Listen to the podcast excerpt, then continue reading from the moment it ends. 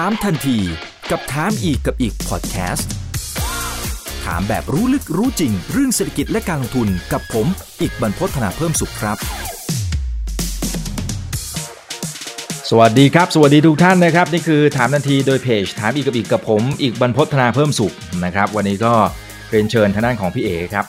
คุณธนเดชรังสีธนานนท์ครับท่านผู้อำนวยการอาวุโสฝ่ายวิเคราะห์หลักทรัพย์บริษัทหลักทรัพย์ UOB เคเฮียนเข้ามาร่วมพูดคุยในหุ้นกลุ่มธนาคารครับสวัสดีครับพี่เอครับผมสวัสดีครับอีกครับปฏิครับยินดีครับครับวันนี้ก็มีหลายประเด็นอยู่เหมือนกันที่เกี่ยวข้องกับทางฝั่งของเซกเตอร์ธนาคารนะครับไม่ว่าจะเป็นผมว่าเปิดจากราคาหุ้นดีไหมพี่เอ คือวันนี้ราคาหุ้นบางช่วงเนี่ยจริงๆสักประมาณสัปดาห์ล่าสุดมันก็ขึ้นมาสวยๆนะแต่ดูเหมือนวันนี้มันจะมีแรงกระแทกลงมาเอาตรงนี้ก่อนละกันผมว่าหลายคนก็น่าจะติดตามอยู่เหมือนกันนะครับตกลงมันเป็นข่าวลือหรือเปล่าฮะพี่จริงๆไม่ใช่นะครับจริงๆผมก็เพิ่งเห็นเมื่อช่วงบ่ายนะก็มีนักวิเคราะห์บางท่านก็โค้ดคำที่ท่านนายกบอกว่าอยากจะให้ลดดอกเบี้ยเราก็ตามดูว่าเอ๊ะท่านพูดในรายละเอียดตรงไหนแต่ว่าที่ผมดูรายละเอียดเนี่ยดูเหมือนกับท่านก็พูดเป็นอันแรกคือลูกหนี้รายย่อยนะครับท่านคงเป็นห่วงเรื่อง household debt มาซึ่งผมเชื่อว่าตัวเลขเนี่ยมันจะสูงพอสมควรเพราะปลายปีเนี่ยมัน89แต่แล้วถ้าเกิดเรา track ดู household debt เรานะมันจะขึ้นไตรมาสละ2% ด้วยอัตราการเติบโตของเศรษฐกิจที่ไม่มากฉะนั้นเนี่ยปลายปีนี้บางค่ายบอกว่าจะอยู่ที่90กว่าแต่พี่คิดว่าน่าจะเกิน95นะครับพี่คิดว่าท่านก็คงต่อ GDP ต่อ GDP มันจะขึ้นสูงเพราะว่าถ้าเราดูปีที่แล้วเนี่ยมันขึ้นต่อไตรมาสประมาณสัก 2-3% ต่อไตรมาสฉะนั้นปีนี้ GDP ปีนี้ไตรมาส1ติดลบไตรมาส2ก็อาจจะบวกไม่มาก3-4 ก็บวกนั้นโดยรวมพี่ว่าน่าจะไป8-90 กลางๆด้วยปลายปีนี้นะครับคราวนี้ถ้าเราดูในรายละเอียดเนี่ยจริงๆแล้วถ้าวิเคราะห์ดูเนี่ยผมคิดว่าผลกระทบต่อกลุ่มแบงก์พาณิชย์นะไม่น่าจะเยอะเพราะว่าเท่าที่ดูเนี่ยท่านจะไปพูดเรื่องของตัวสินเชื่อที่เกี่ยวข้องกับกยศ.สินเชื่อของข้าราชการคุณครูรัฐวิสาหกิจใช่ไหมครับสินเชื่อรายย่อยประเภทที่เกี่ยวข้องกับพาณิชย์แบงก์พาณิชย์จริงๆเนี่ยเป็นสินเชื่อพวกบัตรเครดิตพีโลนใช่ไหมครับจำนำทะเบียนหรือว่าเช่าซื้อที่เกิดขึ้นคราวนี้เนี่ยพอพูดมารวมๆขึ้นมาผมเข้าใจว่าตลาดก็ตกใจแหละอันนี้เป็นเรื่องธรรมดาเพราะว่าถ้าคนระดับผู้บริหารสูงสุดของประเทศพูดเนี่ยก็ต้องส่งเรื่องไปให้กับทางท่านรองนายกเศรษฐกิจแล้วก็ต่อไปที่ทางแบงก์ชาติอันนี้เองมันก็เลยทุกครั้งที่มีข่าวอะไรที่มันเป็นอย่างเงี้ยมันก็จะคลุมเครือแต่ถ้าเกิดเราวิเคราะห์ไปในแง่ของแบงก์หรือนอนแบงก์ที่อยู่ในตัวจดทะเบียนเนี่ยกับแบงก์เองเนี่ยกระทบไหมมันก็คงจะมีส่วนสินเชื่อประเภทหนึ่งสินเชื่อบัตรเครดิตพีโลนนะฮะเช่าซื้อจำนำทะเบียนถ้าเราแยกต่อไปปุ๊บเนี่ยปีที่แล้วถ้าทุกคนจำได้จะเห็นว่าทางแบงก์ชาติเพิ่งประกาศปรับลดเพดานสินเชื่อประเภทที่ได้กล่าวไปเมื่อสักครู่เนี่ยลง 2-4% ก็ปรับลดลงมาพอสมควรระดับหนึ่งแต่รอบนี้เนื่องจากว่าท่านนายกบอกว่าให้ปรับลดลงมันก็เลยตอบไม่ได้ว่าเอ๊ะจะยังไงเพราะว่าคนที่มีอำนาจในการปรับก็ต้องทางแบงก์ชาติแล้วผมว่าแบงก์ชาติก็อาจจะต้องเรียกกับทางผู้ประกอบการมาดูนะผมเชื่อว่ามันก็ต้องแฟร์นะเพราะว่าเรียกเขามาดูว่าตรงไหนมันสมเหตุผลอย่างไรแต่ถ้าเกิดเรามองว่าผลกระทบจะเป็นกว้างยังไงเนี่ยถ้าเกิดเป็นกลุ่มแบงก์พาณิชย์เนี่ยก็อาจจะไปลงที่ทางกรุงไทยเหตุเพราะว่ากรุงไทยเนี่ยเขามีสินเชื่อพีโลนที่สูงประมาณ 21% ของสินเชื่อรวมแล้วกลุ่มลูกค้าของทางธนาคารกรุงไทยเนี่ยคือเป็นกลุ่มข้าราชการรัฐวิสาหกิจฉะนั้นมันค่อนข้างจะไปทางสถาบันการเงินเฉพาะกิจซึ่งรอบนี้ผมคิดว่าคนที่น่าจะรับภาระเยอะพอสมควรก็คือสถาบันเงินเฉพาะกิจเพราะว่าถ้าเราดูในแง่ของสัดส่วนของลูกหนี้แต่ละท่านที่เป็นทางฝั่งของรัฐวิสาหกิจกยศ.เหล่านี้มักจะไปกู้ในส่วนของตัวสถาบันการเงินเฉพาะกิจซึ่งก็เป็นหน่วยงานของภาครัฐอยู่แล้วงั้นแบงก์พาณิชย์เองเนี่ยถ้าใกล้เคียงที่สุดในแง่ของตัวสัดส่วนลูกหนี้ประเภทกลุ่มนี้นะครับแล้วก็สินเชื่อประเภทตัวสินเชื่อส่วนบุคคลเนี่ยกรุงไทยจะมีสัดส่วนเยอะที่สุดรองลงมาจะเป็นใครก็จะเป็น3คนก็จะมีกรุงศรีมีกสิกร SCB แต่กรุงศรี 10% กสิกรมาสัก 7-8% ตัวไทยพาณิชย์ประมาณสัก 6% แต่ว่า3แบงก์เนี่ยลูกหนี้ของเขาคือกลุ่มเจ้าหน้าที่เป็นพนักงานเอกชนแล้วก็เจ้าของกิจการฉะนั้นเนี่ยมันอาจจะไม่ได้โดยตรงเท่าไหร่เพราะว่ากลุ่มลูกค้าเขาจะไม่เหมือนกันฉะนั้น impact คงจะมีแต่ว่าอาจจะค่อนข้างน้อยคราวนี้ถ้าพูดถึงจำนำทะเบียนเนี่ย แบงก์เองเนี่ยเวลาเขาคิดจำนวนทะเบียนอ่ะเขาคิดต่ำกว่านอนแบงก์อยู่แล้วคือเพดานล่าสุดเนี่ยตัวจำนวนทะเบียนมัน 18% ใช่ไหมฮะแต่ว่าที่แบงก์คิดจำนวนทะเบียนไม่ว่าจะเป็นแบงก์ต่างๆที่มีสินเชื่อรถยนต์อ่ะเขาจะมีพวกจำนวนทะเบียนด้วยเนี่ยเขาคิดประมาณ 10% บวกลบอยู่แล้วฉะนั้นเนี่ยยังไงมันต่ำกว่าเพดานเยอะฉะนั้นเนี่ยถ้าดูแล้วไม่ค่อยกระทบกลุ่มแบงก์เท่าไหร่ถามว่ากับนอนแบงก์กระทบไหมคือนอนแบงก์เขาคิดดอกเบี้ยสูงกว่าแบงก์แหละใช่ไหมครับฉะนั้นเนี่ยถ้าสมมุติว่ามีการปรับลงมาก็ต้องดูว่าปรับจริงไหมปรับลงเท่าไหร่แล้วจะกระทบยังไงนะครับแต่ว่าผมคิดว่ามันจะกระทบนอนแบงก์มากกว่าในมุมที่ว่าหลังจากที่ออมสินลงมาเล่นแล้วมาบางพาร์ทเนอร์กับสวัสดิ์เนี่ยอันนี้ผมคิดว่ามันเป็นนโยบายอยู่แล้วในระดับหนึ่งที่จะเข้ามาเรียกว่าลดภาระหรือจะเรียกว่าอินเทอร์วีนก็ได้นะผมเชื่อว่าอินเทอร์วีนของตลาดผมว่า impact จะเกิดขึ้นคือจะเป็นฝั่งของตัวสถาบันของรัฐอ่ะนะครับรองลงมาคือนอนแบงค์ที่อาจจะไปกระจุกตัวในแง่ของบัตรเครดิตหรือว่าจำนวนทะเบียนแต่อันนี้ต้องดูถึงตัวเปอร์เซ็นต์ที่ลดลงมาด้วยแบงค์เนี่ยผมว่าค่อนข้างจำกัดแต่ถ้าจะมีเยอะหน่อยก็จะเป็นกลุ่มไทยงั้นโดย overall แล้วเนี่ยผมมองเป็น sentiment ที่เป็นลบเพราะว่ามันคลุมเครือแต่ในเชิง fundamental เนี่ยผมยังไม่ค่อยให้น้ำหนักเท่าไหร่ครับแต่ว่าในความเป็นจริงเนี่ยสามารถสั่งได้เหรอฮะรอบที่แล้วก็สั่งลง 2-4% โอเคจริงนะจริงนะก็แต่ผมพูดในมุมที่แฟร์ๆนิดนึงคือจริงๆสิ่งที่นโยบายรัฐทำผมก็เห็นด้วยนะอย่างเช่นเขาทำพิโก้นาโนอ่ะตอนนั้นเขาคิดตั้ง 36% แต่ผมไม่แปลกใจหรอกมันไม่เวิร์คเพราะว่าดอกเบี้ยมันเยอะ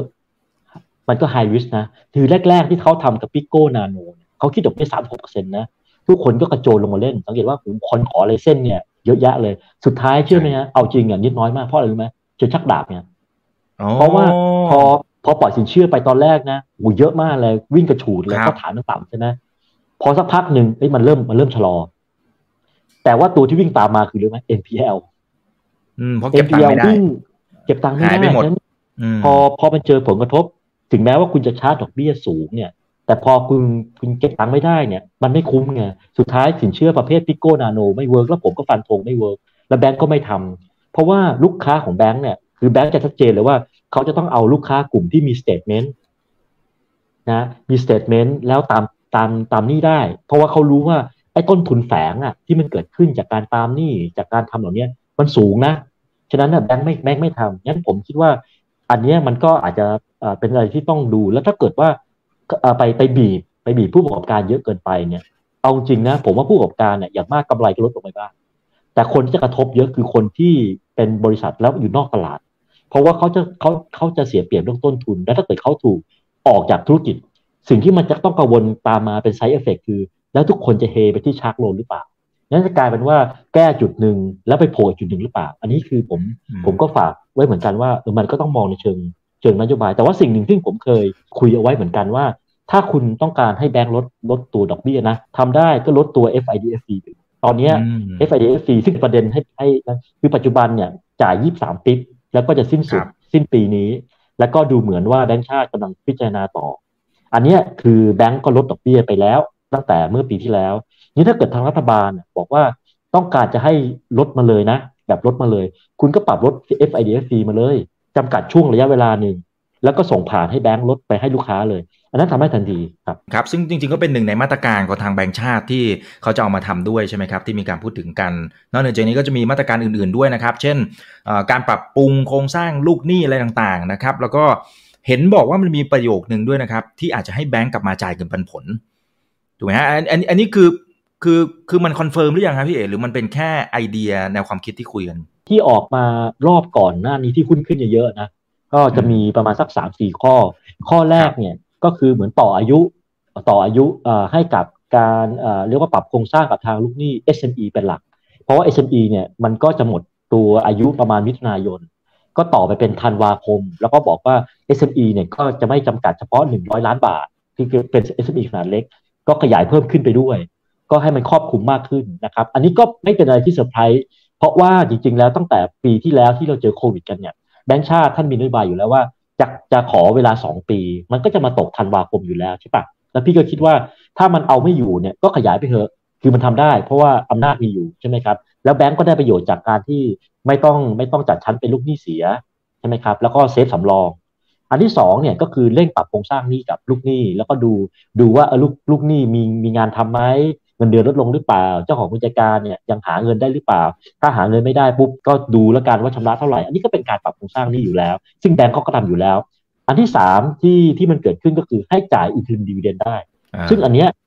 ก็ไม่ได้เซอร์ไพรส์เพราะว่าอะไรเพราะจริงๆแล้วเนี่ยแบงก์ US เนี่ยเขาประกาศก่อนหน้านี้ประมาณสักตั้งแต่มีนาคมอยู่แล้วว่าถ้าแบงก์ US เนี่ยผ่าน stress เนี่ยสามารถจ่ายอินทริมได้แต่ว่าของแบงก์ชาติเนี่ยท่านก็บอกว่าจ่ายได้นะครับแต่ว่าห้ามซื้อหุ้นคืนนะห้ามซื้อหุ้นคืนแต่ว่าถ้าจ่ายแล้วก็จ่ายได้ไม่เกิน payout ของเมื่อปีที่แล้วนะมีกั๊กนิดนึง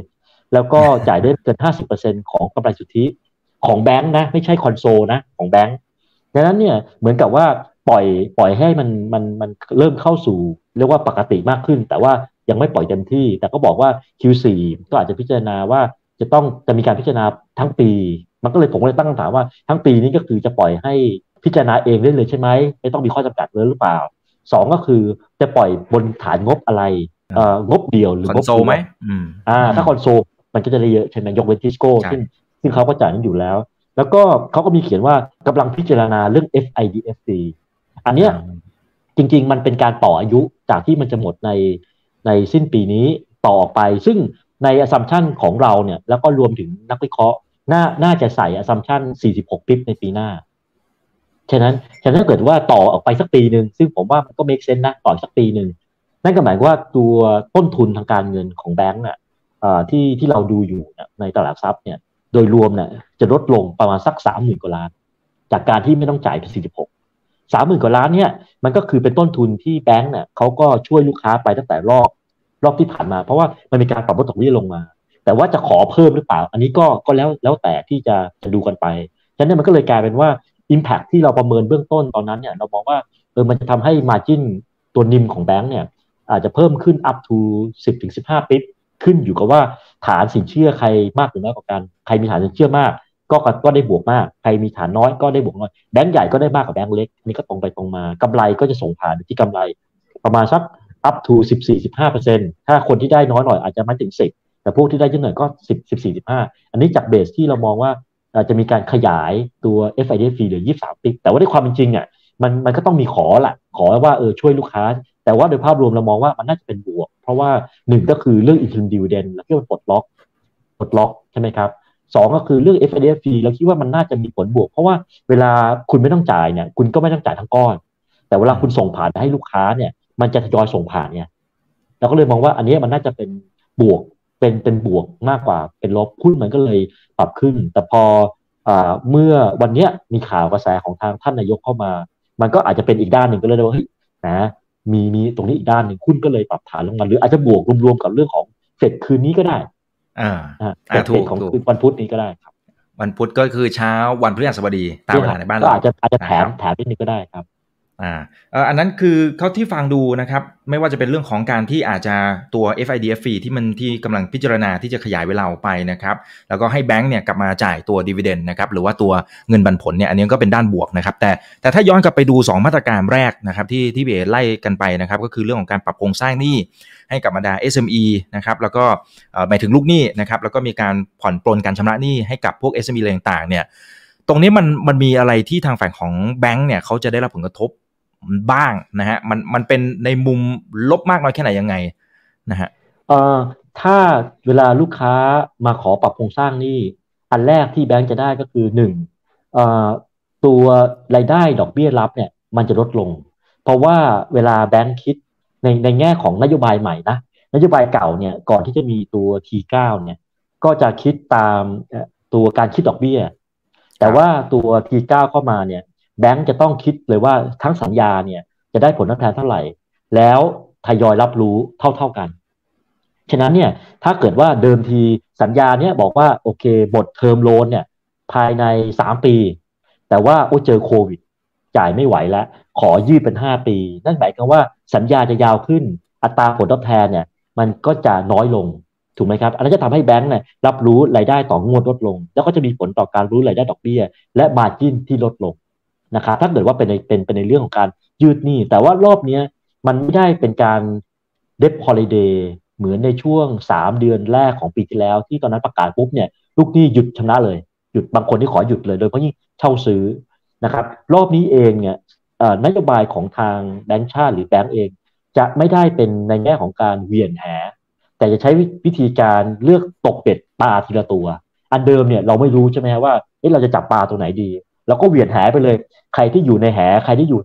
ในช่องที่มันรับรู้ได้เนี่ยคุณได้หมดคุณได้สิทธิ์นั้นไปหมดแต่พอเวลามันผ่านไปปุ๊บเนี่ยก่อนที่จะเจอเจ้าโควิดรอบ3เนี่ยสถานการณ์มันดูดีนะมันค่อนข้างจะโอเคแล้วยอดผู้ติดเชื้อก็ต่ำพันนะผู้เสียชีวิตก็ไม่เยอะเท่าไหร่นี่เรามาพลาดตรงรอบ3ขึ้นมามันก็เลยทำให้มีนโยบายขยายเวลาเพิ่มเติมหรือขยายตรงนี้เพิ่มมานะครับมันก็จะเป็นจับไปว่าป่าทีละตัวละก็ใครที่อยู่ในข่ายของซีเรียสที่ต้องกระทบเนี่ยก็อาจจะจัดหนักหน่อยถ้าเกิดว่าไม่ซีเรียสมากก็จัดตามสภาพที่เกิดขึ้นแล้วก็มีมาหลายชุดนะผมชื่นชมนะว่ารอบนี้เราก็ทำได้โอเคแหละไม่ว่าจะเป็น debt consolidation ก่อนหน้านี้ที่มีพูดกันปรากฏว่าอะไรไหมไม่เวิร์กคือไม่ค่อยมีใครเอา debt มารวมกันไม่ค่อยเวิร์กแต่จริงๆมันน่าจะเป็นเรื่องดีไม่ใช่เหรอพี่เอมันดีแต่ว่าเอาตามหลักการ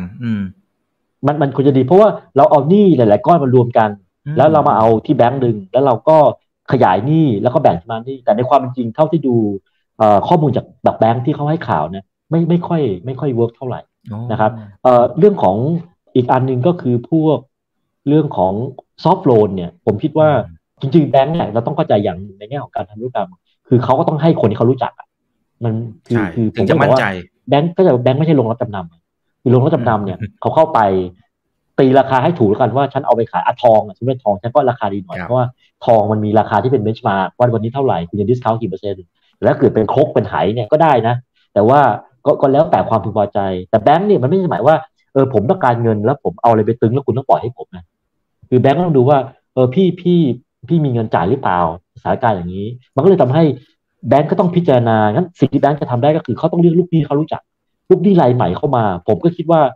มันก็ต้องคิดเหมือนกันว่าเป็นยังไงใช่ไหมครับแล้วก็เรื่อง asset warehousing เนี่ยเท่าที่ผมดูกระแสน้อยมากคือแต่สิ่งหนึ่งที่ผมชื่นชมนะผมคิดว่ามันโปรเทคเจ้าของไม่ถูกตีหัวเข้าบ้านก่อนหน้านี้น่ะมันมีกระแสที่จะขอซื้อในราคา buyout อ่ะในราคาที่ถูกเพราะว่าคุณกำลังจะช่วยเหลือคนกำลังจมน้ำอ่ะเขาต้องเอาทุกอย่างแต่เขาก็มีความรู้สึกว่าเฮ้ยทำอย่างนี้มันไม่แฟร์อันนี้ผมชื่นชมเลยว่ามันจะไม่ถูกด้านการนี้ทำให้ไม่ถูกตีหัวเข้าบ้านเพราะว่าจะทำให้เหมือนกับมันมีคนที่จะมาบิดออฟเฟอร์เยอะขึ้นแต่ประเด็นก็คือว่าสิ่งที่เกิดขึ้นก็คือว่าไม่มั่นใจว่าถ้าทำแล้วจะซื้อคืนไหวหรือเปล่าก็เลยทำให้โซฟาเนี่ยถึงได้เกิดขึ้นนโยบายตัว warehousing เนี่ยดูจะไม่ค่อยที่จะขยับมากแต่ผมก็เข้าใจนะเพราะว่ามันเป็นเรื่องของสัญญาไงคือสัญญาที่จะเกิดขึ้นแล้วก็จำยอมในการที่จะทำธุรกิจเพราะในสัญญาเขาบอกว่าถ้าคุณเอาหนี้เอาแอสเซทมาตึงคุณต้องบอกเลยนะภายในระยะเวลาหนึ่งว่าคุณจะทำต่อไหมไม่ใช่ว่าปล่อยไว้นะถ้าเกิดผมเอามาตึงภายในถ้าผมจำไม่ผิดนะถ้าผมพูดผิดก็ขอโทษด้วยภายใน 15-30 วันต้องบอกนะว่าทำต่อไหมฉะนั้นเนี่ยคนที่จะมาตึงเนี่ยจะต้องคิดเผื่อเลยนะว่าถ้าเกิดผมเอามาตึงผมมียอดหนี้เท่าไหร่แล้วคุณดิสเคาท์ตามหลักวิชาการของพวกคุณแล้วเท่าไหร่แล้วผมต้องทำอะไรต่องั้นถ้าเกิดว่าผมจะทำต่อผมก็ต้องจ้างลูกจ้างผมก็ต้องทำงานอันนั้นผมคิดว่าพอสถานการณ์ที่เกิดขึ้นเนี่ยมันยังไม่ได้มีความชัดเจนผมก็ลังเลแต่ว่า warehousing เนี่ยมันมีระยะเวลาที่ให้ผู้ประกอบการในการที่จะตัดสินใจว่าเท่าไหร่งั้นผมเดานะเขาอาจจะรอดู Q4 Q3 นะผมคิดว่ามันไม่มีผลอะไรเพราะว่ามันไม่ใช่ฤดูท่องเที่ยวธรรมชาติงั้น Q4 อ่ะมันต้องวัดกันว่านักท่องเที่ยวจะมาไหมซึ่งอันเนี้ยมันอยู่ที่ว่าวัคซีนจะได้ไหมครับวัคซีนได้ไหมคนมาเที่ยวไหมถ้าเกิดว่ามันมีทราฟฟิกจริงๆนะไม่ต้องต่างชาติเอาคนไทยอ่ะช่วยกันอ่ะนะถ้ามีจริงผมว่าเขามีกำลังใจนะคือเขากล้าจะคิดได้ว่าผมทำแผนธุรกิจตรงเนี้ยถ้าผมเอาไปมีโอกาสรอดเท่าไหร่ผมก็กล้าที่จะบอกว่าผมสู้ต่อแต่ถ้าเกิดผมไม่เห็นใครมาเดินแถวโรงแรมเลยผมก็ไม่กล้าที่จะทำฉะนั้นมันก็กลายเป็นว่ารายการนี้ผมก็เลยมองว่าเขาก็ยังไม่ชัดเจนก็เลยทำให้ warehousing อาจจะไม่ทันใจเท่าไหร่มันก็เลยออกมาในรูปของมาตรการที่ออกมาเพิ่มเติมอย่างที่ได้เห็นกันนะครับ ครับก็พยายามที่จะหาแนวทางในการช่วยเหลือนะครับบรรดาผู้ประกอบการเพราะว่าตอนนี้เสียงสะท้อนก็คือว่าเข้าถึงซอฟต์โลนได้ยากมากนะครับมันก็เลยเป็นที่มานะครับว่าไอ้ตัวมาตรการที่พี่เอ๋ไล่ไปเมื่อสักครู่นี้แต่สุดท้ายมันก็พอไปฟังเสียงสะท้อนของผู้ประกอบการตัวจริงเสียงจริงเนี่ยก็ยังไม่ได้ขนาดนั้นนะฮะก็ยังมีเงื่อนไขต่างๆที่เอาใจช่วยนะครับในมุมของการทำธุรกิจทีนี้มีท่านหนึ่งครับเขาบอกว่าวันนี้เคแบงค์เนี่ยร่วงหนักมากเลยค่ะพอมันร่วงลงมาแบบนี้เนี่ยมันเป็นจังหวะในการเข้าไปเก็บไหมเนี่ยเขาถามตรงๆเลยเป็นจังหวะเข้าไปเก็บหรือเปล่าหรือต้องระวังละคือจริงมันต้องมองอีกในแง่หนึ่งด้วยไหมครับพี่เอ๋คือโอเคผมมีโอกาสได้คุยกับCEO นะครับท่านก็มองจะว่าไปจริงๆก็มองในแง่บวกในก่อนหน้านี้นะครับที่มีโอกาสได้คุยกันนะครับทีนี้พอไปดูอาจจะเป็นเรื่องของการกระจายวัคซีนก็ดีนะครับหรือแม้กระทั่งในมุมของแบงก์ชาตินะครับที่ท่านเศรษฐพุทธเนี่ยก็มาให้ข่าวอยู่เหมือนกันนะครับแถลงข่าวกันไปที่บอกว่าโอ้กว่าเศรษฐกิจมันจะฟื้นกลับไปก่อนโควิดต้องรอนู่นเลยนะ2566เลยนะปีนี้เท่าไหร่อ่ะปี2560อีก2ปีอ่ะพี่เอ๋2 ปีซึ่งกลุ่มแบงก์เองพวกโลนโกรทต่างๆมันก็น่าจะล้อๆไปกับทางฝั่งของเนี่ย GDP อะไรพวกนี้ด้วยเนี่ยนะครับตามที่เราเคยคุยกันมาทีนี้มันคือมันเหมือนเป็นภาพเลยไม่แน่ใจว่าภาพมันจะออกมาในรูปแบบไหนในมุมของพี่เอ๋นะคือมันยังสดใสเหมือนที่เราเห็นไหมหรือมันมีอะไรที่เราต้องระวังแล้วแหละจริงๆผมคิดว่าภาพของแบงก์อ่ะเราก็นึกสภาพเราป่วยอ่ะเราป่วยแล้วเราไม่รู้เป็นไรนะแล้วเราก็ค่อยๆไปหาคุณหมอแล้วคุณหมอก็ค่อยจ่ายยาแต่ว่าอาการของยาเนี่ยมันก็อยู่ในช่วงของการ study คือโควิดเนี่ยพูดง่ายคือมันก็ไม่มีใครรู้จริงนะยาที่ได้มาถ้าโชคดีไม่เป็นไรก็ดีถ้าโชคร้ายสุดๆก็แย่หน่อยนะแล้วก็อยู่กลางๆงั้นมันอยู่ในภาวะที่ทุกคนไม่ทราบในช่วงแรกๆแล้วก็ทุกคนก็เรียนรู้จนกระทั่งได้วัคซีนผมว่าภาพเศรษฐกิจก็คล้ายๆกันแต่คราวนี้เราต้องเข้าใจว่าตัวธุรกิจธนาคารหรือเศรษฐกิจเนี่ยมันเป็นภาพใหญ่มากธุรกิจบางประเภทฟื้นไปแล้วอิเล็กทรอนิกส์เป็นไงนิวไฮมั้ยสายเรือเงี้ยใครลงทุน RCL เป็นไงได้ไม่รู้กี่เท่าใช่มั้ยรวยไปเลยบางธุรกิจที่มันดีมากนั่นคือธุรกิจที่ได้ประโยชน์ไม่ว่าจะเป็นเรื่องซัพพลายช็อคขึ้นมาราคาสูงขึ้นกำไรสุดยอดเลยขึ้นกระฉูดเลยแต่แบงก์มันไม่ใช่คือแบงก์เป็นธุรกิจที่ภาพรวมใหญ่ๆแล้วก็แบงก์เนี่ยถ้าเกิดดูย้อนหลังไป2ปีเนี่ยเป็นเซกเตอร์ใหญ่ที่ถูกขายมากที่สุดจาก Foreign คือ Foreign Ownership ในรอบ2ปีเนี่ยลดลงเยอะที่สุดแย่กว่าพลังงานด้วยซ้ำนะฟื้นตัวช้าเพราะอะไรเพราะว่ามันเหมือนกับมันมี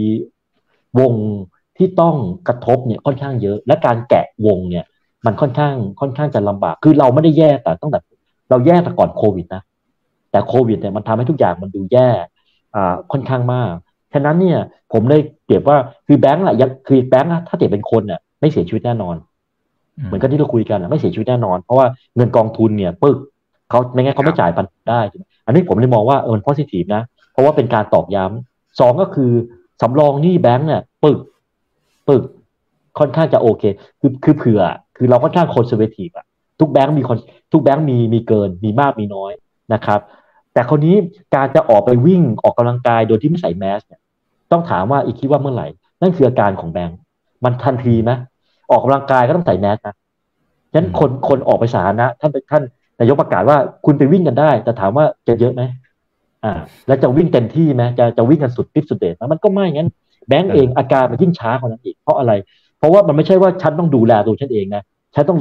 ดูแลลูกน้องแล้วก็เพื่อนๆลูกค้าของฉันซึ่งมันก็ลดหลั่นไปตามความแข็งแรงถ้าเป็นลูกค้าส่งออกคุณเอาเงินไปเลยคุณรอดละเพราะว่า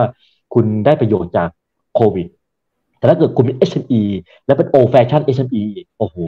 อันนี้ก่อนโควิดฉันก็เจอก็แย่แล้วถ้ามาเจอโควิดเจอโดน disrupt ทันทีแล้วใครจะมีตังไปลงทุนเทคโนโลยีอะไรต่างๆงั้นแบงก์มันก็จะเกิดอาการแบบขึ้นแบบซึมๆแต่ว่า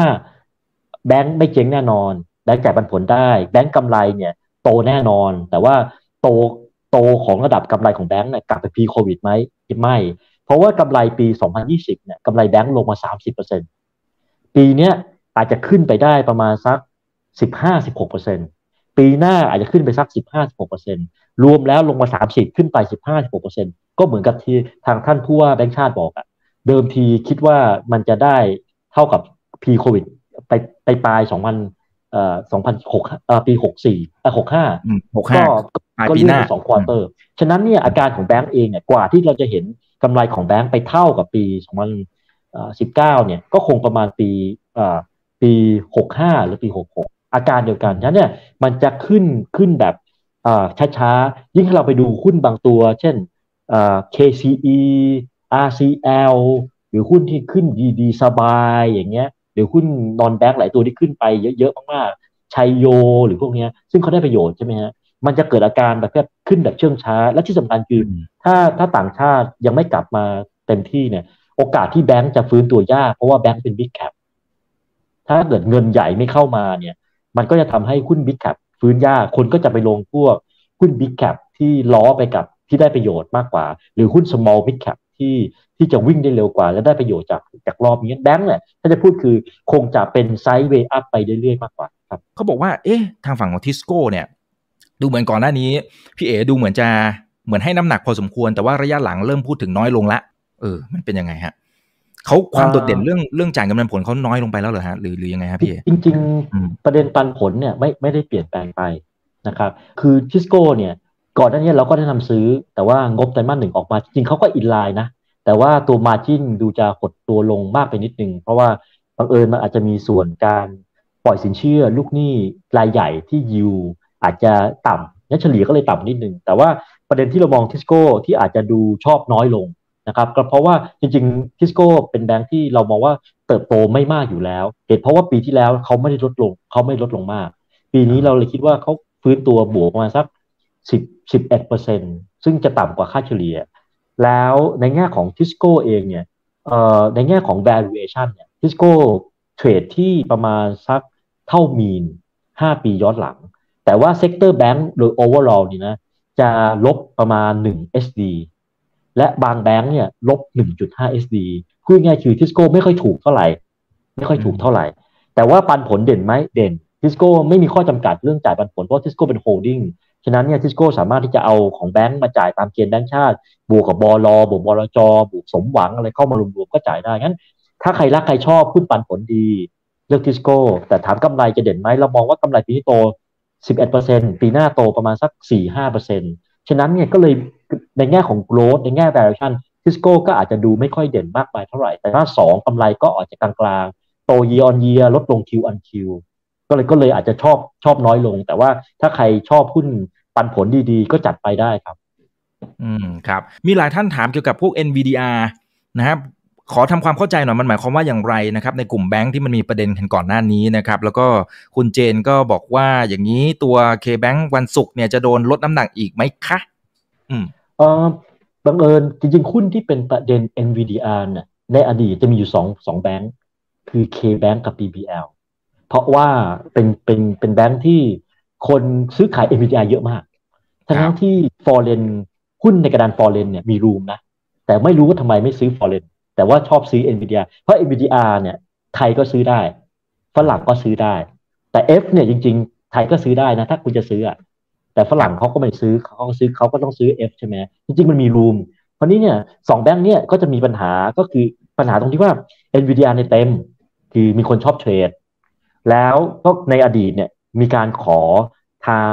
แบงก์ชาติซึ่งคนที่ขอเนี่ยคือไทย NVDR นะต้องชัดเจนนะไม่ใช่แบงก์ไปขอนะไทย NVDR เนี่ยต้องเป็นคนไปขอทางแบงก์ชาติว่าขอเพิ่ม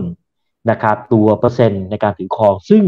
ตัวเกณฑ์ของแบงก์ชาติเนี่ยจะให้ที่ 25% แต่ว่ามีช่วงหนึ่งเนี่ยโอ้โหความต้องการแบบเยอะมากก็เลยไปขอเพิ่มเพดานเป็น up to 35% แล้วตัวเนี้ยหมดไปตั้งแต่ตอนต้นปี63แล้วก็ต้นปี64เนี่ยก็ลดเหลือ 25% แต่ตอนนั้นเนี่ยเหมือนกับผู้ถือครองมันไม่เยอะเพราะว่ามันเป็นช่วงจังหวะของเจ้าโควิดพอดีแล้วบังเอิญเนี่ยวันที่ทาง NVDR เขาประกาศนะครับตัวเลขมาอันนี้คือก่อนที่ตัว MSCI จะประกาศถอด KBank F นะโดนไปก่อนนะครับแล้วก็ล่าสุดก็มาถอด KBank นะครับเพราะเหตุผลว่า liquidityค่อนข้างน้อยนะครับคราวนี้เนี่ยพอ NVDR ตอนที่ประกาศเนี่ยตัวเลขอยู่ 24% เศษ NVDR ก็บอกว่าหยุดไม่ให้เทรดแล้วเพราะว่าเดี๋ยวเกินมันก็เลยมี impact ในแง่ของ sentiment บวกกับถูกถอดโดยทันที ไม่มีใครคาดคิดมาก่อนนะครับในตลาดหุ้นในยุโรปเปียนก็เลยทำให้เกิดเซนติเมนต์เชิงลบแล้วก็ถ้าใครตามใกล้ชิดเนี่ยผมเข้าใจว่าคนที่ซื้อเป็นแพสซีฟฟันเนี่ยน่าจะขายไปแล้วล่ะขายออกไปแล้วฉะนั้นเนี่ยล่าสุดที่ทาง NVDR เขาประกาศหุ้น K-Bank ก็เริ่มขยับดีขึ้นก็คือบอกว่ามาซื้อ K-Bank NVDR ได้แล้วนะเพราะว่ามีรูมละงั้น K-Bank ก็เริ่มขยับดีขึ้นเหมือนกันฉะนั้นเนี่ยตัวเลขตอนนี้ผมยังไม่ได้เช็คนะแต่ว่าตัวเลขถ้าเอาตามที่เขาก็คือไม่ถึง 25% แหละคงจะมีรูมพอสมควรเซนติเมนต์ก็ดีขึ้นก็จะเป็นประเด็นแบบนั้นมันจะมีผลยังไงผมคิดว่ามันมีผลในเชิงเซนติเมนต์เพราะว่าถ้าเรารูมใน foreign K-Bank F เนี่ยมันมีรูมนะให้ซื้อได้ในบอร์ดบ้านเราเนี่ยมันนี่ปัญหาอยู่แล้วนะครับแต่ว่าเป็นเชิงเซนติเมนต์แล้วคราวนี้เนี่ย MSCI เนี่ยเขาจะพิจารณาทุกๆ3เดือนนะครับถ้ารอบนี้สมมุตินะอันนี้ไม่ได้พูดอะไรสมมุติว่า K-Bank ตัว liquidity เนี่ยมีพอสมควรก็ไม่แน่นะก็ไม่แน่ที่อาจจะถูกกลับเข้าไปหรือเปล่าอันนี้ก็เป็นอีกประเด็นหนึ่งเหมือนกันฉะนั้นผมมองว่ามันมีผลในเชิงเซนติเมนต์และมีผลต่อคนที่เป็น passive fund ที่เขาอาจจะใช้ MSCI เป็น benchmark ในการลงทุน emerging market หรือว่า Southeast Asia ก็ได้นั้นพอมันมีข่าวปุ๊บบางคนที่เขาเป็น passive fund ที่เขาใช้ตัวนี้เป็น benchmark ก็ขายหุ้นออกมาซึ่งผมคิดว่ามันน่าจะจบไปแล้วตั้งแต่วันก่อนหน้านี้ครับงั้นจากนี้ไปมันก็คงจะอยู่ที่ performance ของแบงก์แล้วก็ข่าวที่เกิดขึ้นในบ้านเรามากกว่าครับ TTBนะแล้วท่านก็บอกว่าหลังจากการควบรวมกิจการอะไรต่างๆอะไรเรียบร้อยไหมนะครับอันนี้คือมุมหนึ่งมุมที่2คือภาพมันเปลี่ยนแปลงไปยังไงมันดูสดใสขึ้นหรือเปล่าเมื่อเทียบกับก่อนหน้านี้ที่มันยังไม่ได้มาเหมือนทำดีลกันนะครับอ๋อสปลิตเป็น2ส่วนคือธนชาติเนี่ยเขาเด่นมากเรื่องไฮเปอร์เชสเขาคือ number one นะครับ number one ก็คือสินเชื่อเช่าซื้อรวมทั้งรถใหม่รถเก่าเนี่ยเขาคือ number one ของประเทศไทยแต่ว่าถ้าเป็นสินเชื่อรถเก่าเนี่ย number one คือเบแต่ถ้ารวมกันเนี่ยคือธนาคารนั้นธนาคารจะเด่นเรื่องนี้มากแล้วก็จะมีสินเชื่อ SME อยู่บ้างแล้วก็สินเชื่อบ้าน corporate เขาไม่ค่อยเล่นคือสังเกตนะแบงค์เล็กๆอ่ะไม่ค่อยเล่น corporate เพราะว่า yield มันไม่ค่อยสวยงั้นวิธีคิดของแบงค์เล็กก็จะเน้นกลุ่มที่มี high yield เขาจะเป็น style niche market TMB ไม่เคยปล่อยสินเชื่อรถยนต์จะเน้นเป็นสินเชื่อ corporate นะครับ SME สินเชื่อบ้านบัตรเครดิตก็ไม่ค่อยเด่นมากมายอะไรอันนี้พอเขามารวมกันปุ๊บเนี่ยมันก็ถ้าจะเรียกว่าปือพอร์ตเขาก็มีครบถ้วนมากขึ้นก็คือมีทั้งรายใหญ่ราย SME ใช่ไหมครับรายย่อยก็มีทั้งบ้านมีทั้งรถยนต์นะครับมีบัตรเครดิตอะไรก็แล้วแต่ที่เขามีของตัวธนาคารมันก็ดูสมดุลมากขึ้นแต่ว่าในช่วงที่ผ่านมาเป็นช่วงในการที่จะควบรวมทำให้ผมรู้สึกว่าทั้งสองคนที่มารวมกันก็ดูเหมือนยังไม่ได้มีความชัดเจนเท่าไหร่แต่ว่าชัดเจนก็คือว่าควบรวมแต่ว่าแนวนโยบายในการต่อสู้เนี่ยอาจจะยังไม่ชัดเท่าไหร่แต่ว่าสิ่งที่เขาพูดไว้ก็คือกลางปีนี้น่าจะจบแล้วนะตัวใครที่เป็นลูกค้าของ2แบงค์นี่ผมก็เป็นลูกค้าเขานะเขาก็ส่งจดหมายมาที่ผมว่าถ้าเกิดคุณเป็นลูกค้าของที่แล้วเนี่ยไม่ต้องกลัวเดี๋ยวจะมีการเปิดบัญชีนั่นนี่นู่นให้ใหม่ก็โอเคนะครับก็จะอยู่ในโปรเซสของการดูแลลูกค้าให้เรียบร้อยที่เกิดขึ้นอันนี้จากนี้ไปจะเป็นยังไงก็มันมีความครบถ้วนมากขึ้นสิ่งที่เขาจะโฟกัสนะก็คือว่าพยายามที่จะให้ลูกค้าที่มีอยู่เดิมเนี่ยที่เป็นลูกค้าของทั้งธนาคารหรือ TMB เดิมเนี่ยรวมกันและขายสินค้าต่อ1คนหลาย product มากขึ้นคือต้องเน้นตัว existing customer ก่อนนะครับแล้วก็ค่อย expand ไปสู่ new customer งั้นภาพที่เห็นก็คือว่าพยายามที่จะ leverage ตัว product ที่มีอยู่หลาย product ที่มากขึ้นไปที่ตัว customer ที่มากขึ้นก่อนงั้นจากนี้ไปก็อาจจะเห็นความชัดเจนมากขึ้นก็ได้นะครับแต่ว่าเท่าที่ดูตอนนี้ผมก็ยังไม่ได้เห็นความชัดเจนเท่าไหร่เดี๋ยวรอดูทางดร.ปิติแล้วก็ทีมงานเดิมของธนาคารประกาศนะครับแต่ว่าถ้าถามผมก็คือว่าก็ดูยังไม่ค่อยมีความโฉบเฉี่ยวและโดดเด่นมากเหมือนก่อนหน้านี้เท่าไหร่นะครับแต่ว่าโดยภาพรวมแล้วก็คงจะค่อยๆดีขึ้นไปตามเซกเตอร์กลุ่มธนาคารพาณิชย์นะครับครับแบงค์หมายถึงเบนะครับเบเนี่ยทำไมคนไม่ค่อยเล่นเลยทั้งที่เป็นหุ้นใหญ่แล้วก็ผลประกอบการจริงก็ไม่ได้ดูแย่อะไรมากมายคุณวรรณวัฒน์นะครับจริงๆเบผลงานค่อนข้างโอเคนะค่อนข้างโอเคเหตุผลก็เพราะ liquidity ครับคือต้องเข้าใจว่าผู้ที่ถือหุ้นใหญ่ในตัวแบงค์วิทยาก็คือMUFG ซึ่งเป็นแบงค์ขนาดใหญ่ที่สุดเลยมั้งของญี่ปุ่นนะครับแล้วก็เป็นระดับ global bank เลยด้วยซ้ำถือหุ้นอยู่ผมว่าร่วม 70% ถ้าเกิดผมจำไม่ผิดนะเยอะเหมือนกันนะครับเพราะก็ซื้อจาก GE แล้วก็ซื้อเพิ่ม แล้วก็รายที่สองก็คือทางกลุ่มรัตนรัตน์ซึ่งท่านก็เป็นเจ้าของมาอยู่นานแสนนานแต่ว่าท่านก็วางมือในเชิง management แต่ว่ายังถือหุ้นอยู่พอสมควรฉะนั้นเนี่ย liquidity ที่เป็นของตัวรายย่อยเนี่ยจะน้อยมากครับจะเหลืออยู่ไม่กี่เปอร์เซ็นต์ทำให้พวก local fund เนี่ยเขาไม่สนใจที่จะเล่นเพราะว่ามันจะอาจจะไม่ได้เกณฑ์นะเพราะว่าการที่ local fund หรือว่า fund จะลงมาเล่นเนี่ยมันต้องมีเกณฑ์ว่ามี liquidity เท่าไหร่อันนี้พอ liquidity ไม่ถึงเนี่ยโดยเกณฑ์แล้วเนี่ยทางสถาบันเขาจะไม่ลงทุนก็จะมีแต่รายย่อยที่เข้ามาลงทุนจริงๆผลงานเขาไม่ได้ขี้เหร่นะผมว่าเขาทำได้ค่อนข้างโอเคเลยล่ะแล้วก็ไตรมาส2น่าจะมีติดล้อเข้ามาผมว่ากำไรนะของติดล้อนะสัก10,000 ล้านเพราะว่ากำไรต่อต้นทุนของเขาเนี่ยไม่ถึง10 บาทเขาขายที่หุ้นใช่ไหมครับในส่วนของก็รวมๆแล้วก็ได้เกือบ10,000 ล้านถ้าหักภาษีได้ก็เยอะพอสมควรฉะนั้นเนี่ยกำไรเขาค่อนข้างจะโอเคนะเป็น good investment เพียงแต่ว่ามันมีข้อจำกัดเรื่อง liquidity เท่านั้นเองนะครับเป็นข้อจำกัดของเบย์ครับครับโอเคนะฮะ KKP นะฮะคุณนันทนาขอ KKP หน่อยค่ะคุณแฮปปี้ KKP จะมีกำไรก้อนใหญ่นะฮะจาก SPF ด้วยอันนี้ใช่หรือไม่ครับนะฮะแล้วการทำดีลอะไรต่างๆมันเป็นยังไงนะฮะความหมายก็น่าจะหมายถึงว่าตลาดทุนมันอาจจะคึกคัก IPO อาจจะเยอะหน่อยหรือเปล่าอันนี้ไม่แน่ใจว่าเป็นอย่างนั้นหรือเปล่าน่าลงทุนหรือเปล่า KKP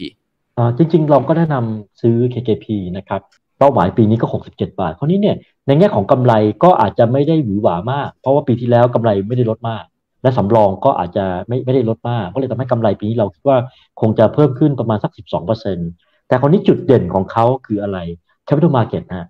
คือกำไรของแบงค์เนี่ยคือแน่นอนแบงค์อ่ะก็จะมีลูกๆเป็นบล.เป็นบลจ.ใช่ไหมครับจะมีสัดส่วนมากหรือน้อยก็แล้วแต่ KKP เนี่ยต่อสัดส่วนของงบรวมเนี่ยน่าจะเยอะที่สุดคือประมาณสัก 20% บวกลบที่จะมาจากภัทรแคปิตอลซึ่งเราก็รู้อยู่ภัทรเขาเก่งเรื่องอะไรใช่ไหมเขาจะเก่งเรื่องหลักทรัพย์เก่งเรื่องบลจ.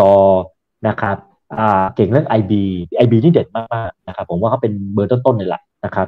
นี่เนี่ยปีนี้เป็นปีที่ดีมากๆของโบรกเกอร์นะครับวอลุ่มซื้อขายผมว่าน่าจะสูงมากอันนี้ก็จะทำให้ธุรกิจด้านโบรกเกอร์ค่อนข้างจะโอเคนะครับตัว IB ของเขาเนี่ยไตรมาส1เขาได้ OR คนทุกคน enjoy หมดเพราะว่าทุกคนที่เป็นที่เป็น underwriter ของ OR เนี่ยแฮปปี้มากเพราะว่าฟรีคำสูงมากแต่มา2เนี่ยเช่นเดียวกันติดล้อแต่ติดล้ออาจจะไม่ได้ใหญ่เท่า OR แต่ว่าพัฒนาจะอยู่ในนั้นงั้นใครที่มีแต่มา2มีติดล้อด้วยเนี่ยก็จะทำให้ฟรีอินคัมที่เป็น IB Invest Banking ดีเขาก็จะได้ฉะนั้นเนี่ยถ้ามองภาพแล้วเนี่ยถ้า Capital Market ดีงาน IB เยอะนะครับ IB ใหญ่ๆเพราะว่าพัฒนาชอบ IB ใหญ่ๆอันนี้จะช่วยให้เขาค่อนข้างจะโดดเด่นอีกเรื่องหนึ่งก็คือในแง่ของสินเชื่อเนี่ย KKP สินเชื่อโตดีที่สุดในระบบแบงกิ้ง6เดือนน่ะเอาสักตัวเลขมันออกมา4เดือนนะ4เดือนสินเชื่อแบงก์โตประมาณสัก 2% บวกลบ KKP โตไปประมาณน่าจะ 4-5% ฉะนั้นการปล่อยสินเชื่อเขาค่อนข้างจะ aggressive กว่าใช้บ้านนะครับอันนี้ก็อาจจะเป็นจุดเด่นๆแล้วก็ปันผลเนี่ยโอเคแหละเขาอาจจะไม่ได้จ่ายปันผลสูงมากเหมือนทิสโก้แต่ว่าถ้าเทียบกับ peers แล้วเนี่ยเขาถือว่าจ่ายปันผลในระดับที่สูงค่าเฉลี่ยแต่ว่าถ้าสูงที่สุดของแบงกิ้งน่าจะเป็น Tisco แล้วก็ TCAP แล้วก็ KKP ก็จะลงมานะครับก็จะเด่นเรื่อง3เรื่องนี้ไปเลยกำไรก็อาจจะไม่ได้โตสูงมากคือประมาณสัก 12% ก็จะโตประมาณสัก10กว่า% ในช่วง3ปีจากนี้นะครับครับขอบคุณมากครับกอง LTF ดูเหมือนกำลังจะหมดอายุในช่วงต้นปีหน้านะซึ่งเข้าใจว่าเขาถือแบงก์อยู่พอสมควรนะครับแต่คำถามคือเยอะแค่ไหนนะฮะและกลัวช่วงปลายปีจนถึงต้นปีหน้าเนี่ยมันมีโอกาสไหมพี่เอที่เนี่ยคนที่เขาถือ LTF มาครบกำหนดก็อาจจะมีการเทขายเสร็จปั๊บกอง LTF นี่แหละก็จะมาขายหุ้นแบงก์เป็นไปได้ไหมประเด็นเรื่อง LTF มีมาเรื่อยๆช่วงปลายปีต้นปีเพราะว่าบางโบรกเกอร์เขาก็จะประมาณอยู่แล้วว่าLTF เนี่ยปีนี้จะหมดอายุเท่าไหร่นะครับเขาก็จะคาดการณ์ได้ว่าในแต่ละต้นปีเนี่ยลูกค้าจะมาถอนหรือเปล่าคือ LTF นี่คือลูกค้ามาถอนใช่ไหมลูกค้าบอกว่าเพราะว่าที่ผ่านมาเขาได้ประโยชน์จากการลงทุนและหักภาษีพอมันครบปุ๊บเขาก็จะสามารถที่จะถอนการลงทุนได้โดยที่ไม่มีผลกระทบทางภาษีก็คือครบอายุที่เขาถือไว้แต่ทุกครั้งเชื่อไหมฮะวงเงินที่ถูกขายออกไปเพื่อเทียบกับวงเงินที่ครบอายุเนี่ยไม่ถึงมีแต่ไม่ถึงแต่รอบนี้โอเคล่ะมันอาจจะมี issue เรื่อง liquidity เข้ามาก็ได้นะใช่ไหมเพราะว่าบางคนอาจจะต้องการลงเงินที่ไปใช้ทำ ประโยชน์ของแต่ละท่านก็เป็นไปได้แต่ที่ผ่านมาที่ผมฉากดูเนี่ยจะไม่มากเหมือนกับที่นักวิเคราะห์ประเมินเอาไว้คำถามคือว่าเขาจะต้องขายแบงค์หรือเปล่ามันก็ตอบยากเหมือนกันเพราะว่ามันอยู่ที่การพิจารณาของทางกองทุนคือกองทุนเขาก็คัดสรรของแต่ละกองนะแล้วก็คัดสรรว่าเขาควรจะโฮอะไรเขาควรจะเซลอะไรหรือเขาควรจะบายอะไรถ้าเขามองแล้วว่าแบงค์เป็น value คือไม่แพงแบงค์มัน cyclical คือเศรษฐกิจกำลังดีเขาคงจะดีกว่าเขาอาจจะเลือกขายคนอื่นที่มันเอาพวกฟอร์มไปเยอะมากๆก็ได้งั้นจะขายมากจะขายน้อยมันอาจจะอยู่ที่หนึ่งตัวผลการงานของแบงค์เอาลุกของสิ่งที่กองฟันเมเนเจอร์จะดูหรืออยู่ที่ตัวลูกค้าจะมาถ่ายถอน LTF มากน้อยแค่ไหนด้วยเหมือนกันนะครับตอบยากครับครับเดี๋ยวใกล้ๆเดี๋ยวเรามาประเมินเรื่องนี้กันอีกทีหนึ่งนะครับเขาบอกว่า KTB เนี่ยถ้าให้ไล่จุดเด่นเนี่ยมันมีอะไรเมื่อเทียบกับแบงก์อื่นนะอีกท่านหนึ่งบอกว่าทำไม KTB มันเงียบจังมันไม่ไปไหนเท่าไหร่ ไม่ลงเยอะใช่ไหมไม่ลงเยอะเหมือน K-Bank เนี่ยเอาจริงนะถ้าเทียบกับในการเทรดมันที่สุด เพราะว่าเลย เพราะว่าขึ้นก็ขึ้นแรงลงก็ลงหนักอันเนี้ยเทรดเดอร์น่าจะชอบเพราะว่าไม่ได้ก็เสียละพูดตรงๆแต่ KTB เนี่ยก็คือขึ้นกันไปเยอะลงกันไปเยอะใช่ไหมฮะมันก็ตอบตัวมันเองคือ KKP ในKTB เนี่ยในแง่ valuation นะถูกมากคือเทรดต่ำกับบุ๊ก 50% อะเป็นหุ้นหนึ่งนะถ้าเทียบกับบุ๊ก value เนี่ยถูกที่สุดตัวหนึ่งแต่ว่าด้วยความที่ทุกคนก็รู้ว่า KTB ถือหุ้นโดยใครคือกองทุนฟื้นฟูแล้วปีเนี้ยสิ่งที่นโยบายถ้าเราอ่านนโยบายของภาครัฐเนี่ยก็คือต้องช่วยเหลือประชาชนนั้น KTB ก็เลยกลายเป็นว่าต้องเป็นอาร์มของทางภาครัฐในการที่จะช่วยเหลือมันเลยทำให้ผมเดาว่าผู้บริหารคงจะให้ความสำคัญ priority ไปที่การตอบสนองภาครัฐแล้วก็ทำโครงการต่างๆเพื่อตอบรับตรงนี้มันเลยทำให้ตัวแนวนโยบายที่เป็น commercial bank เนี่ยอาจจะดูไม่โดดเด่นมากเท่าไหร่ทำให้ตรงนั้นก็เลยเงียบๆไปเหมือนกันนะครับสองก็คือ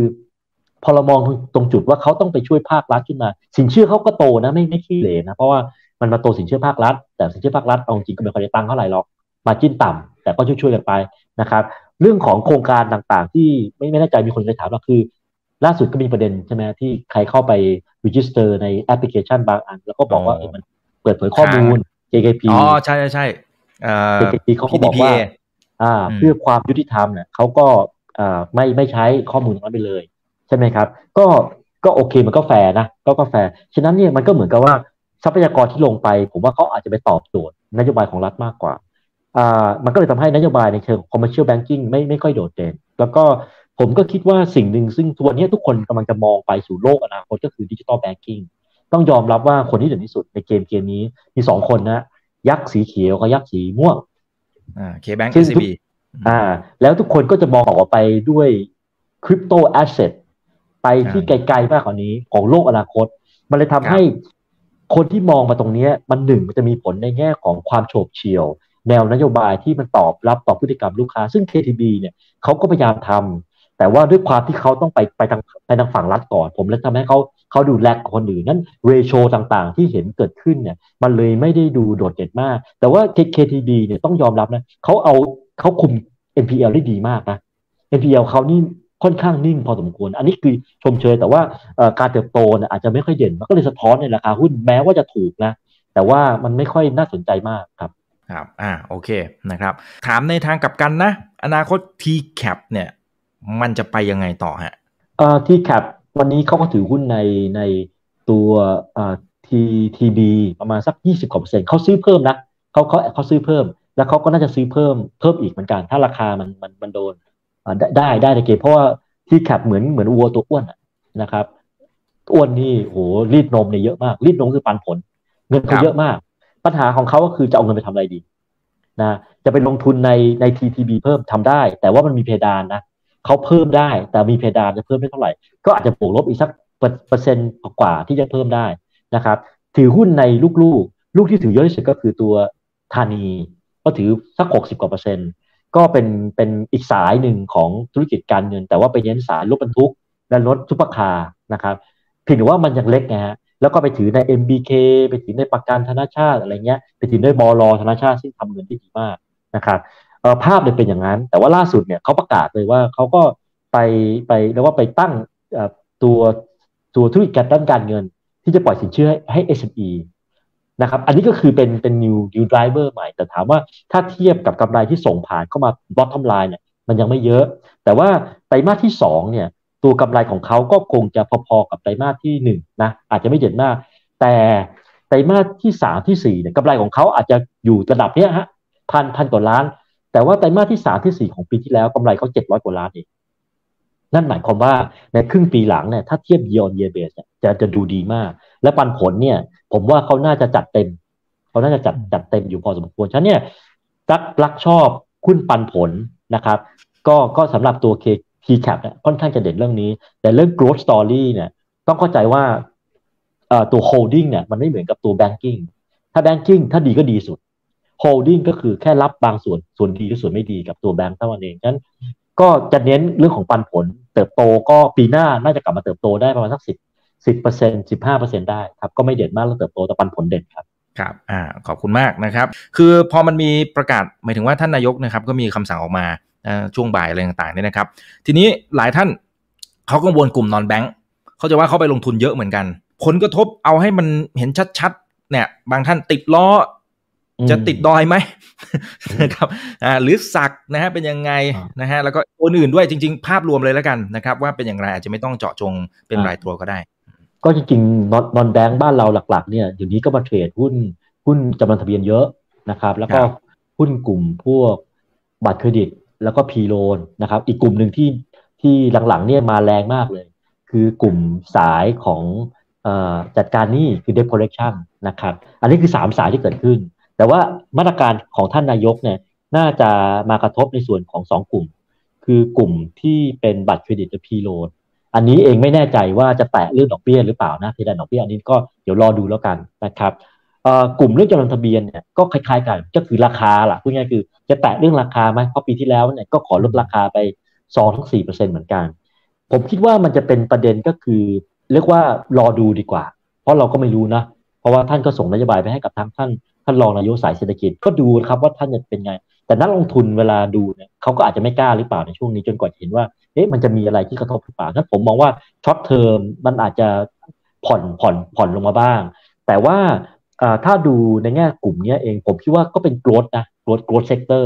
เพราะว่า1เป็นกลุ่มที่โตจากเศรษฐกิจ2เนี่ยถ้ามองกันจริงๆแล้วยังเป็นกลุ่ม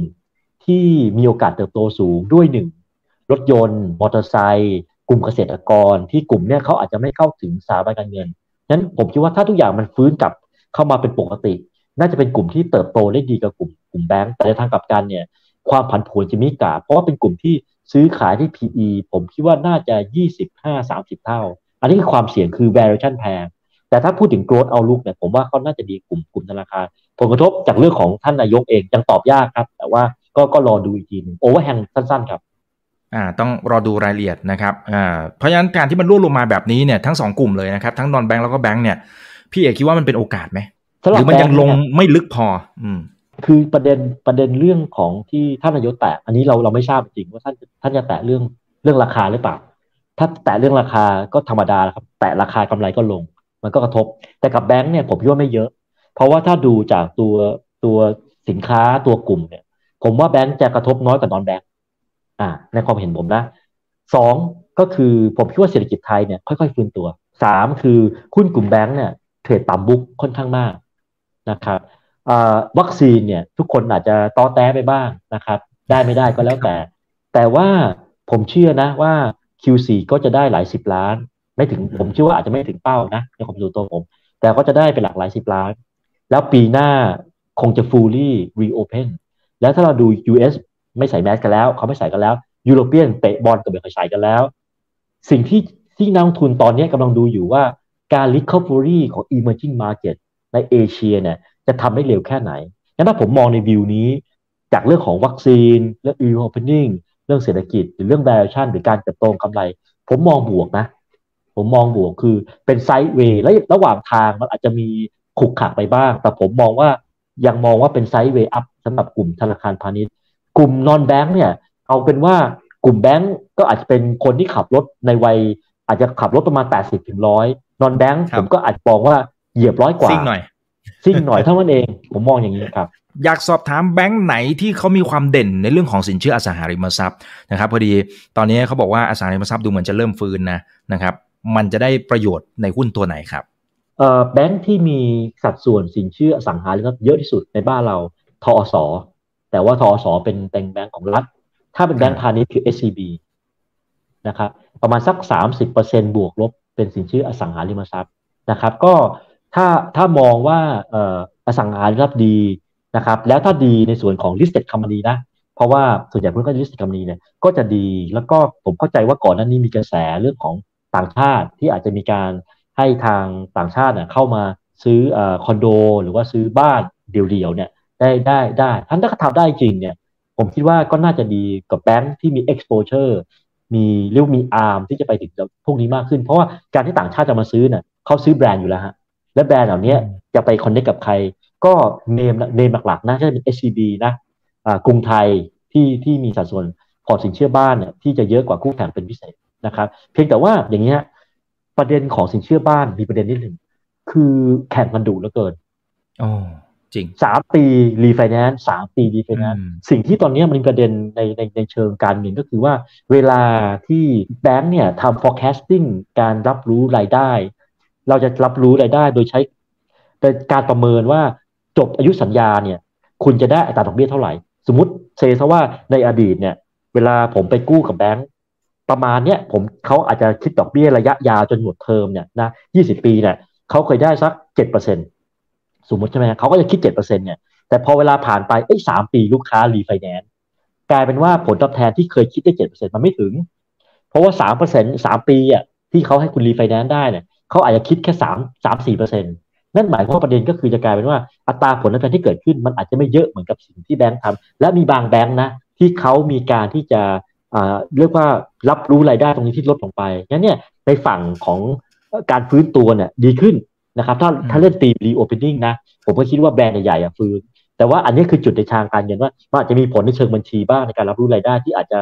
น้อยลงกว่าที่คิดเอาไว้นะครับแต่ถ้าเกิดว่าเบอร์หนึ่งบ้านเราแบงค์พาณิชย์ก็จะเป็นตัว SCB ครับทำไมฝรั่งเนี่ยเขาดูไม่มีเยื่อใยกับธนาคารในบ้านเราแล้วนะฮะแต่เมื่อกี้ถ้าเท่าที่ฟังจากพี่เอกจริงๆมันก็ยังมีข้อดีอยู่แต่ทั้งนั้นทำไมเขาถึงทิ้งเราไปแล้วอ่ะแล้วมันมีโอกาสที่เขาจะกลับมาหรือเปล่าอันนี้พูดถึงนักลงทุนหรือว่าพูดถึงนักลงทุนครับ นักลงทุนที่เข้ามาลงทุนในหุ้นเพราะเจ้าของเขาก็ทยอยขายเนาะครับคือทำไมมันไม่โดดเด่นเงี้ยตรงไปตรงมาคือ ROE ของแบงค์ปรับลดลงมาโดยตลอดปีที่แล้วคงจะบอททอมไปแล้วล่ะคือช่วงรุ่งเรืองของแบงค์คือยุคปี 2010 ถึง 2014 อันนี้คือยุคที่ดีที่สุดพีคเลยตอนนั้นแบงค์ซื้อขายที่2 เท่า book value โอ้โหราคา ROE วิ่งไปนี่บางแบงค์วิ่งไป 20 Tisco วิ่งไป 20 K-Bank นี่ซัดเข้าไป 15-16% มันดีมากคือแบงค์เนี่ยเขาจะ valuation ในทางสากลเนี่ยเขาจะเพ็กไว้กับ ROE อันนี้คือสากลใน standard เลยนะตั้งแต่ปี 2010-2014 เป็นปีที่สินเชื่อโต2 หลักกำไรแบงก์โต2 หลัก Price per book นะครับเฉลี่ยกันที่2 เท่า book 1 เท่ากว่าเพราะ ROE สูงมากแต่พอหมดยุครุ่งเรืองตั้งแต่ปี 2014 เป็นต้นมามันเป็นขาขึ้นของ NPL เนี่ย NPL บ้านเราขาขึ้นปี 2014 แล้วก็ขึ้นแต่โดนที่ใครโดน SME โดน Retail นั่นนี่นู่นไปแต่มาสรุปที่อะไรรู้ไหมกำไรมันเตี้ยลงแล้ว ROE ตอนนี้มันอยู่ที่6 กว่าแล้วปีหน้า7มันต่ำกว่า10เนี่ยก็คือปี2019แล้วก็เตี้ยมันอยู่ที่6 กว่าแล้วปีหน้าอาจจะไปที่7ทีนี้พอมันเพ็กไปที่ Price per book เนี่ยมันก็เลยไม่น่าจูงใจงั้นและอย่างนึงคือมันเป็นเซกเตอร์ที่เป็น Big Cap นะงั้นวันนี้เอาถามจริงนะหุ้นที่ outperform ในตลาดบ้านเรามันคือกลุ่ม Small and Mid Cap ซึ่งมัน make sense เพราะอะไรเพราะว่าคุณตัวเล็กเวลาคุณเศรษฐกิจโตนะคุณก็กินคำเล็กแต่ไอ้คำเล็กของคุณเนี่ยมันดับเบิลไงแต่แบงก์ถ้าเขาจะโตหูเศรษฐกิจคุณต้องมาเป็นขโยงมันเลยทำให้เซกเตอร์เนี้ยมันไม่โดดเด่นในเชิงของ valuation ถ้ามันไม่ถูกจริง2ก็คือว่าผมคิดว่าโลกกำลังเปลี่ยนถ่ายไปสู่โลกยุคใหม่ลงทุนในเทคโนโลยีลง IT นะครับลงคอน sumer ที่มันเป็นเทคมากขึ้นแบงก์เนี่ยต้องยอมรับว่าแบงก์ไทยด้วยนะแม้ว่าจะเก่งประมาณหนึ่งแต่ว่ามันก็ยังอยู่ในสายตา old fashion คือ traditional banking ไม่ได้เป็น fintech อะไรมากมายขนาดนั้นฉ ฉะนั้นเนี่ยด้วยเรื่องของ ROE ที่ไม่ค่อยจูงใจมากนะครับเพราะว่าโอเคนักลงทุนเวลาเขาดูเนี่ยเขาจะดูจาก cost of capital ถ้าเกิดว่าตัว ROE ของคุณเนี่ยต่ำกว่า cost of capital เนี่ยนั่นหมายความว่าการลงทุนมันก็ไม่ค่อยดีคุณต้องคือแบงก์ก็ต้องทำ ROE ให้สูงกว่า cost of capital ถึงผลลัพธ์ทางจะสูงมันต่ำกว่าตลอดไง cost of capital มันอาจอยู่ 8-10 แต่ ROE แบงก์ไม่ถึงมันในแง่เซนส์ของการลงทุนก็เลยดูขาดแรงจูงใจบวกกับกระแสเรื่อง fintech กระแสเรื่อง startup ต่างๆที่เข้ามามันก็เลยโดนค่อนข้างหลายเด้งก็เลยทำให้ต่างชาติผมว่าเขาก็มองเกียร์ลิงไปที่อะไรที่มันได้ประโยชน์จากตัวเทคโนโลยี